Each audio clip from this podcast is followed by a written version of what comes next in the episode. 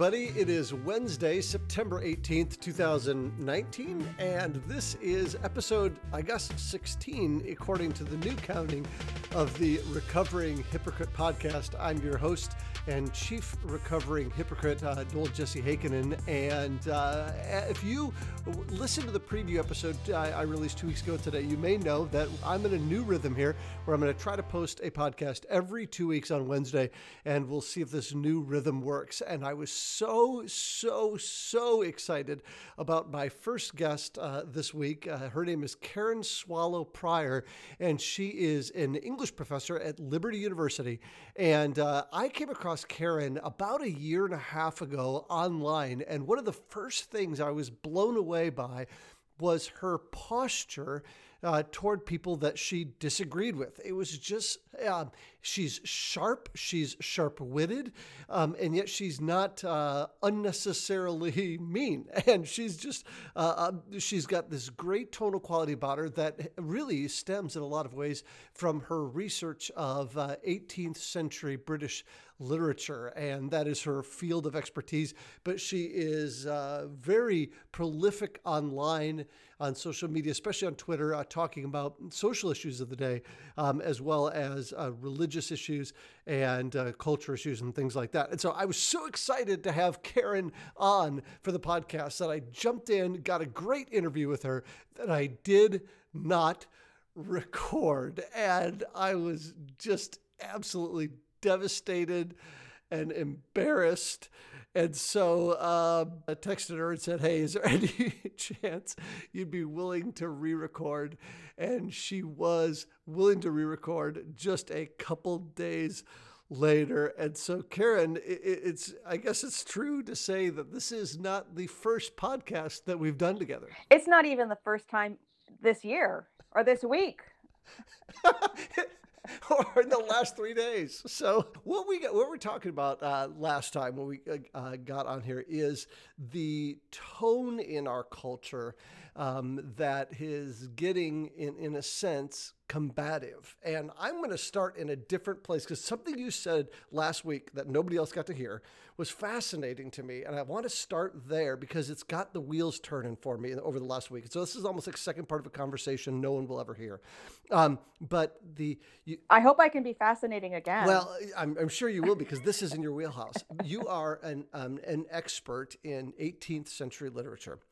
Um, and one of the comments that you made, we're talking about the pendulum swing of, of tone in culture, was that in, in a sense, the 18th century was an example of how there was a really kind of harsh tone in a lot of the culture and a lot of the arguments back and forth. T- talk about that a little bit because it's got me thinking about the fact that we're not in as unusual of a place as I thought we were.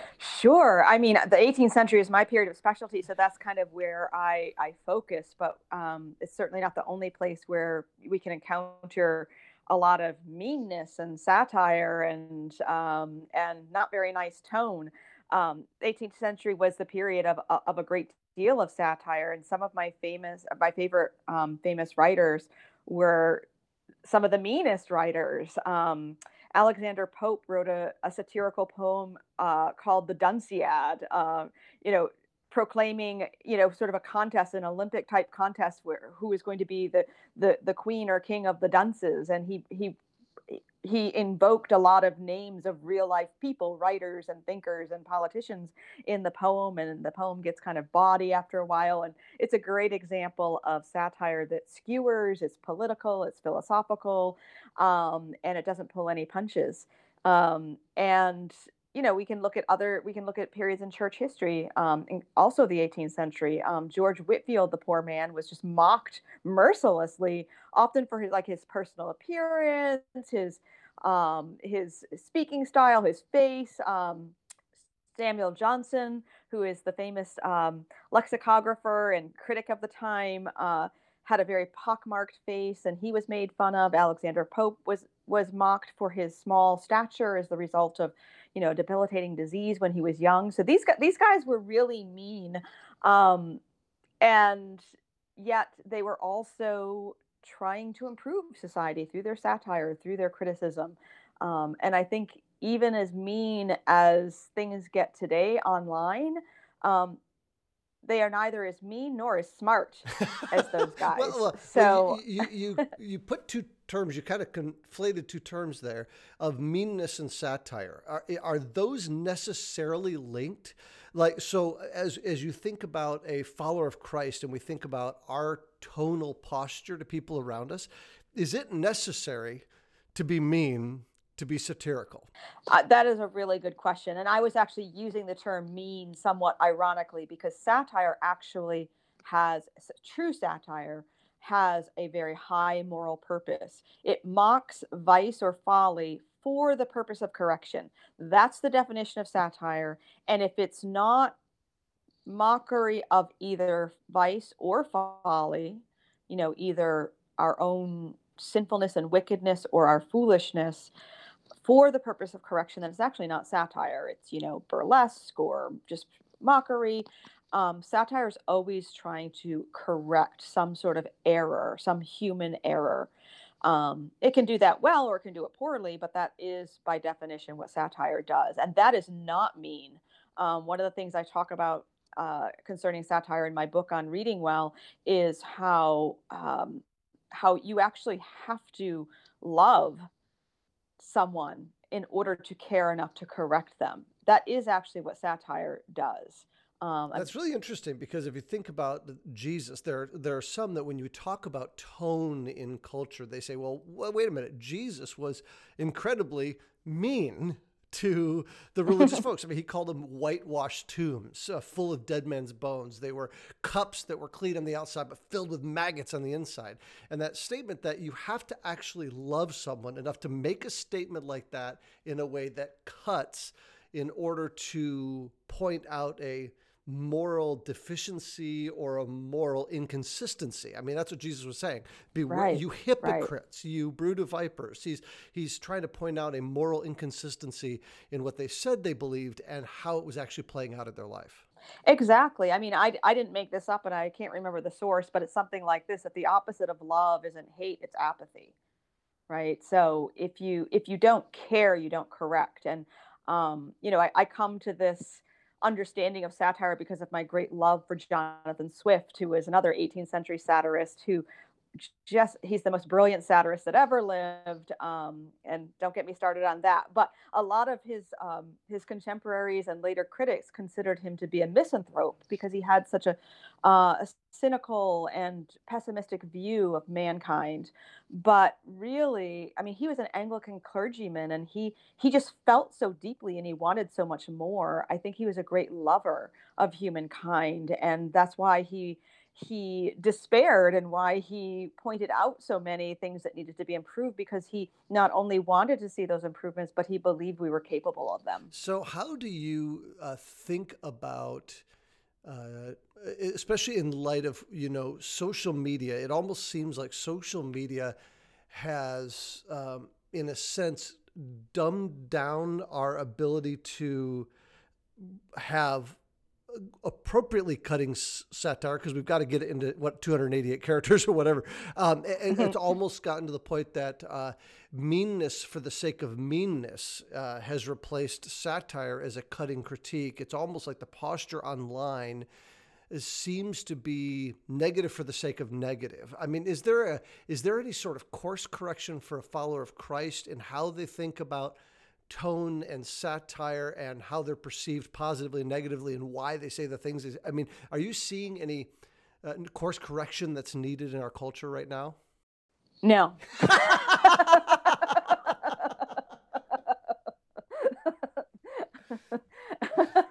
but I think this goes back to you know something I said on our our unrecorded conversation that you just referenced earlier, and, and it has to do with the pendulum swing.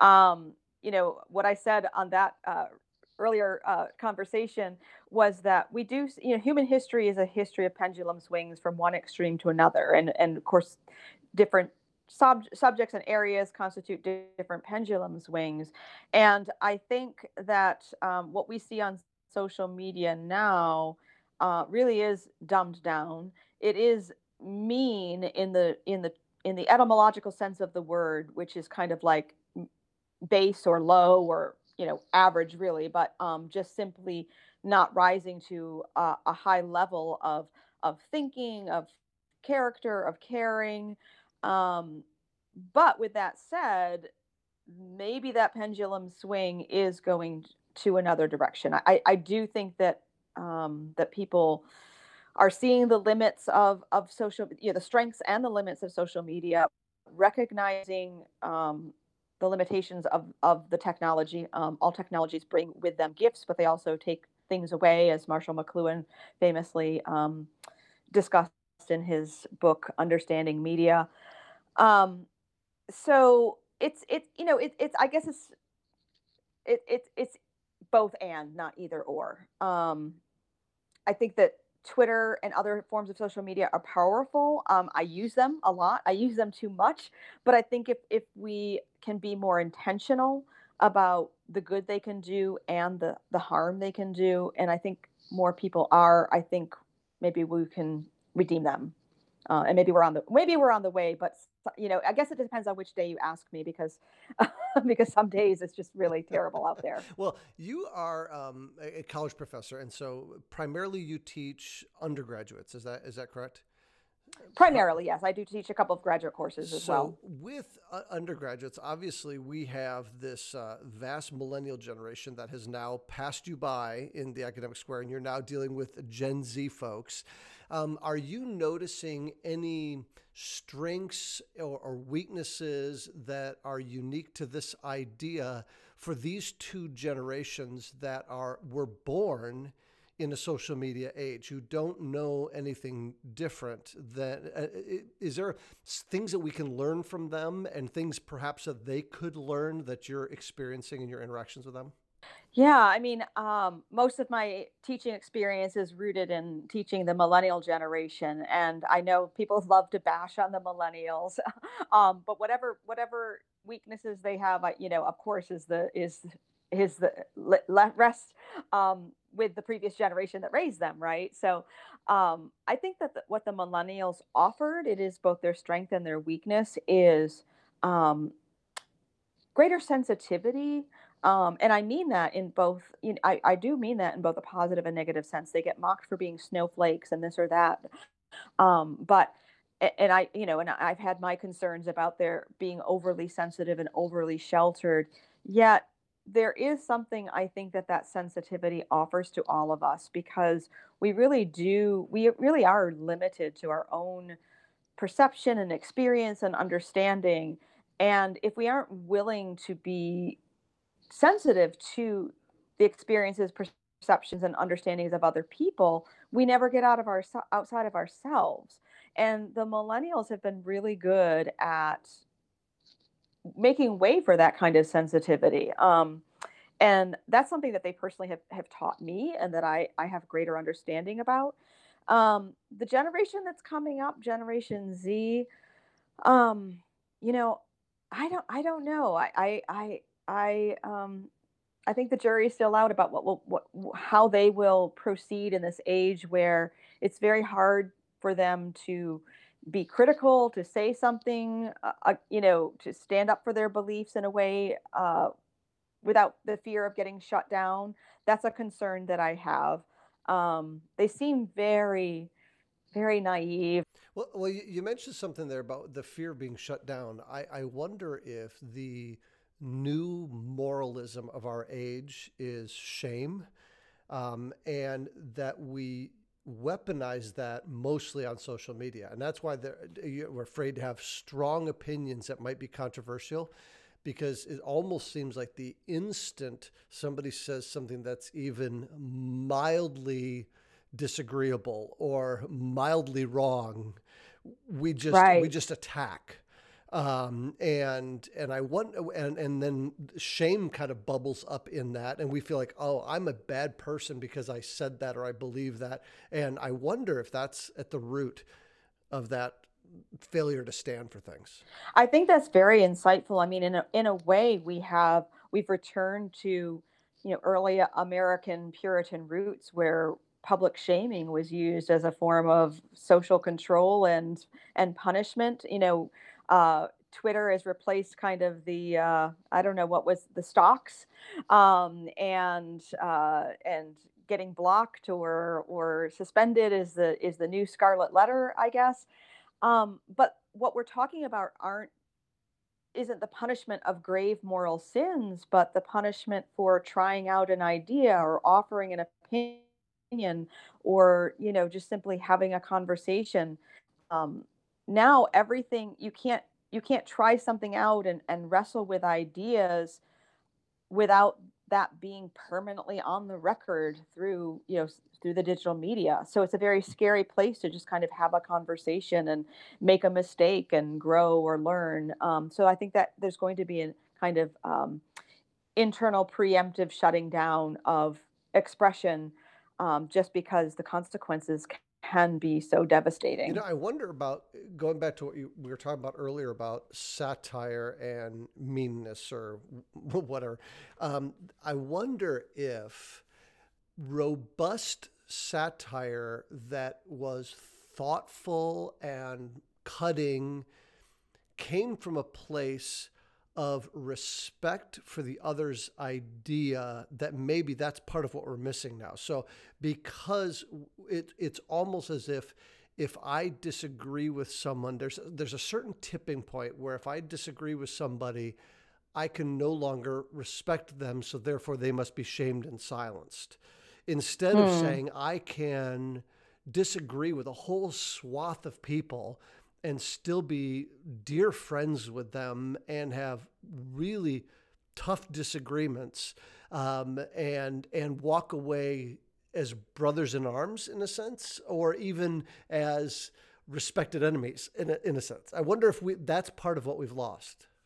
Yeah I, I think i think i think we have lost that and i think there are a number of reasons why. I think one is that um, it's part of definitional to the modern age and modernity that our individual identity is really important, more important than it was in, in the pre modern era.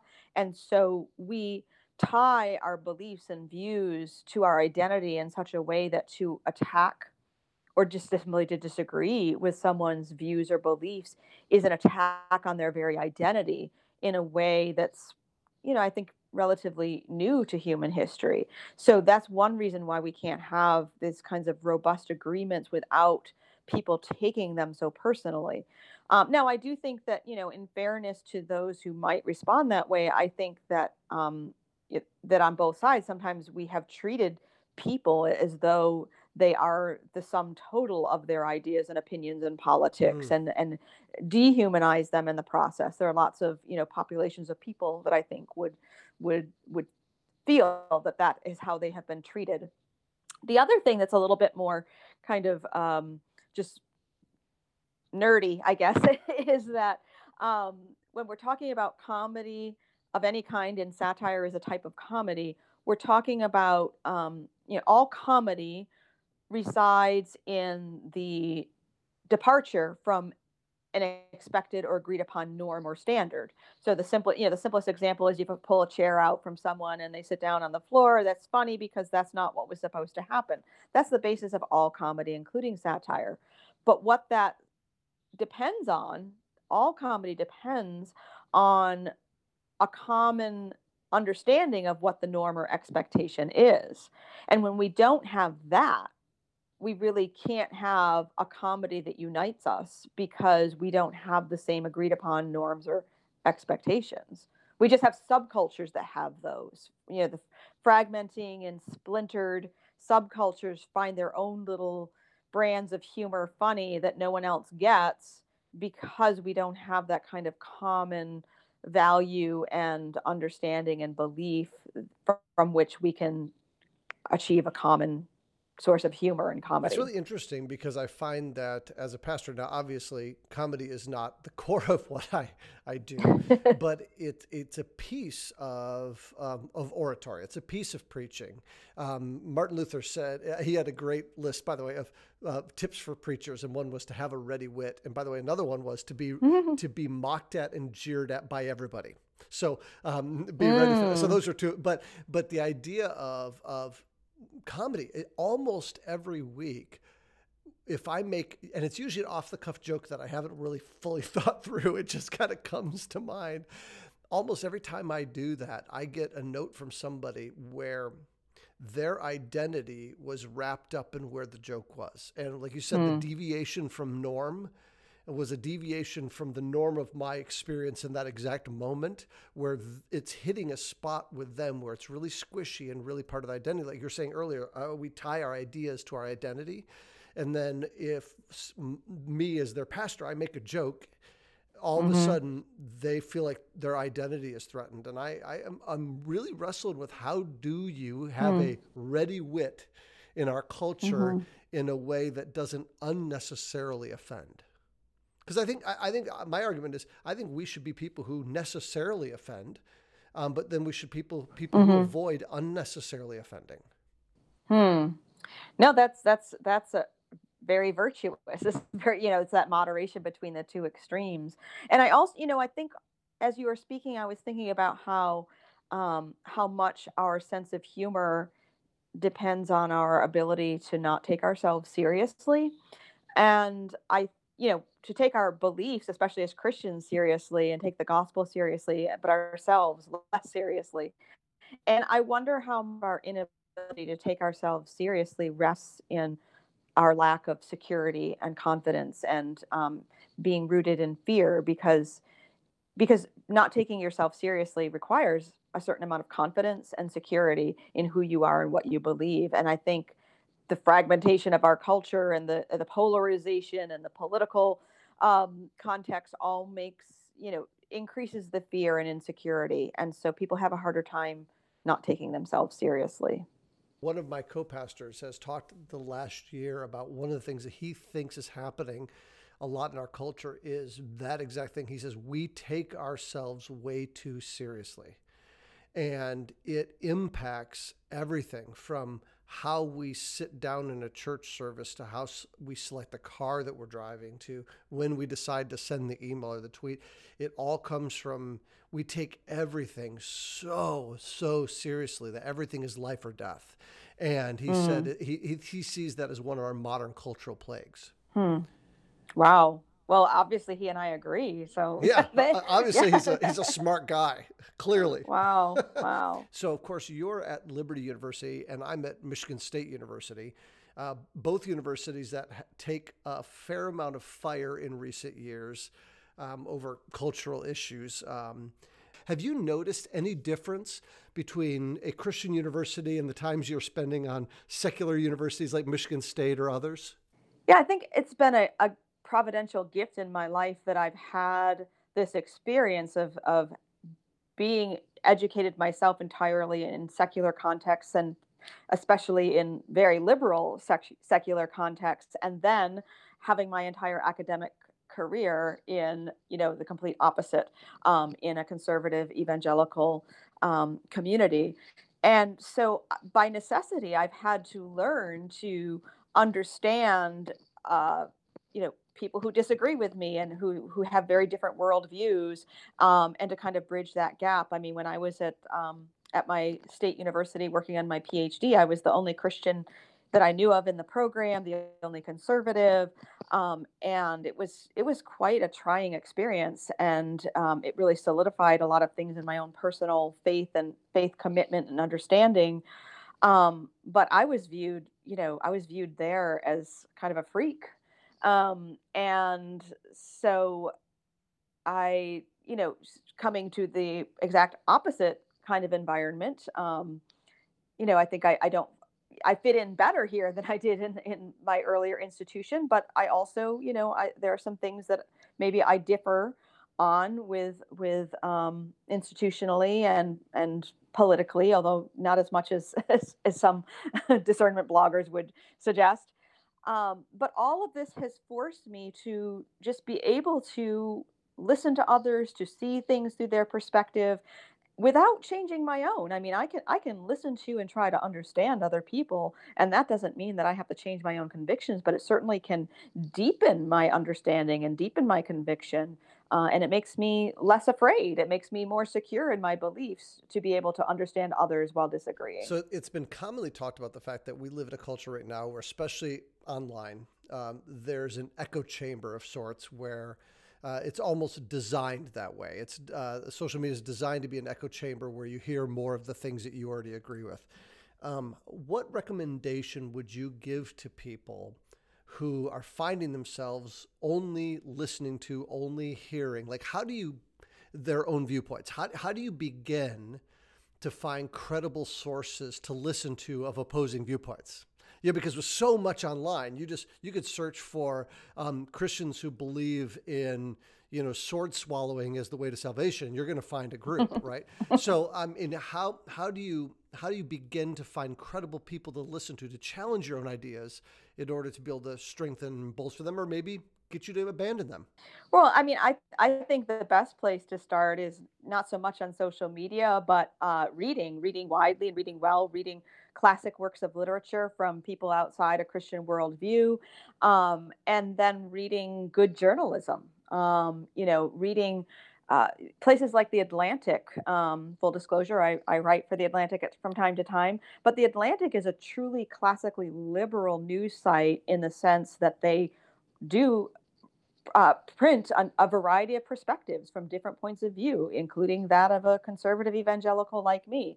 Um, and of course, more liberal perspectives. So I think just reading widely, reading um, promiscuously, as John Milton, uh, the Puritan poet, put it in uh, the 17th century, Christians more than any other people should be readers um, and should be exposing ourselves to different ideas so that we can be ready to make a defense for our faith. And then on social media, you know, find some of those more reasonable, um, good faith accounts that don't believe what you believe, but are intelligent and engaging and not dismissive of other points of view and and learn from them. Um, it's it's it's easy to do, but you have to be intentional about it because as you said social media is designed to bring us the things that we already want and desire um, and to cultivate those tendencies in us and nothing works against virtue more than anything that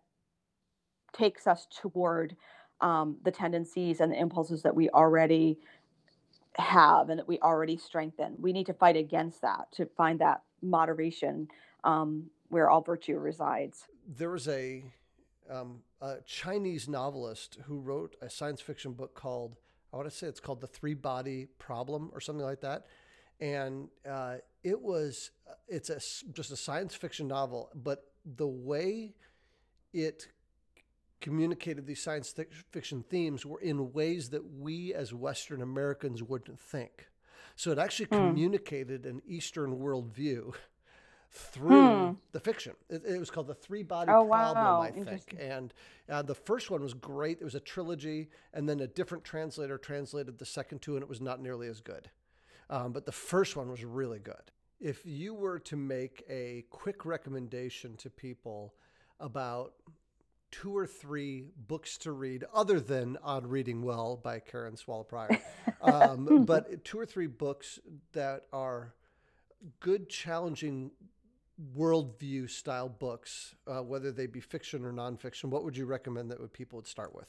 One of the my top recommendations for all Christians, just to start thinking about the way media works and the way um, form changes the message, is Neil Postman's "Amusing Ourselves to Death." It's a really important book. It's a little dated. He was writing in the age of television um, and doesn't address you know social media, but but it's it's got the situation's gotten far more worse, I think, than what he uh, predicted, and his his predictions were pretty dire. So that's a, a really important book, I think. In terms of fiction and literature, which is really my area, um, if I had to recommend one work of literature along the lines of this conversation about worldview and and how that shapes us and changes our lives, um, it would be Gustave Flaubert's Madame Bovary.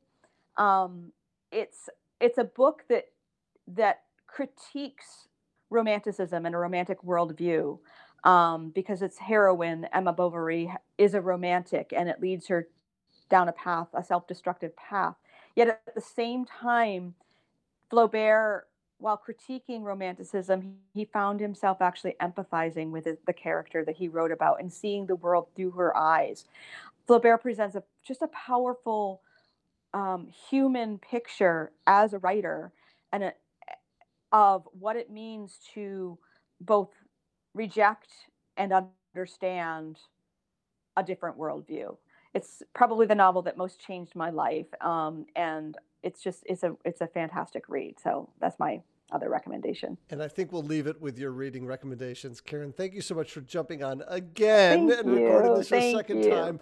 Um, and, and, and for those of you um, uh, who made it all the way to the end of this, here's what you know. We barely touched the stuff we talked about the first time. So that is just lost to uh, glory. Maybe there's a, some kind of eternal DVR where people will be able to watch that in glory. But Karen, thank you so much uh, for spending this time uh, with us. I'm so thankful for you, uh, for your work there at Liberty, for your influence online and to so many. You probably are influencing more people than you can imagine. And I suspect there will be people in glory who will thank you because somehow through your words and your tone, it has impacted someone who ends up sharing the gospel with someone who ends up coming to Christ and will thank you for that one day. So thank you so much. Uh, thank you, Noel. Okay, bye bye. Everybody else, make sure that you check out Karen Swallow Prior's stuff on Twitter. And uh, I've got links to the show notes to her books. Uh, her most recent book, On Reading Well, is a great challenge to not just be a reader, but to be a reader who reads well. And that's just something we have lost a bit in our culture. And I would challenge you to take her words seriously, read it, and then use that as a launching pad to read other great literature uh, that is out there in the world. So, thank you so much for joining us on this episode of the Recovering Hypocrite podcast. As always, you can email me at podcast at recoveringhypocrite.com if you have any thoughts of any guest you'd like to have on the show or you just want to rant and rave about how much you loved or hated of the show. I'll, I'll read everything that you send me, but I can't promise that I'll respond. But I will say that if you send me your mailing address before the end of September, um, I will send you a couple Wretched Saints stickers. That's from my most recent book, Wretched Saints, uh, just because I love you and I got a bunch of stickers and I want to send you one for free. So no charge, just want to send you one. Just send me your, uh, your mailing address at podcast at recoveringhypocrite.com. All right, we'll see you soon.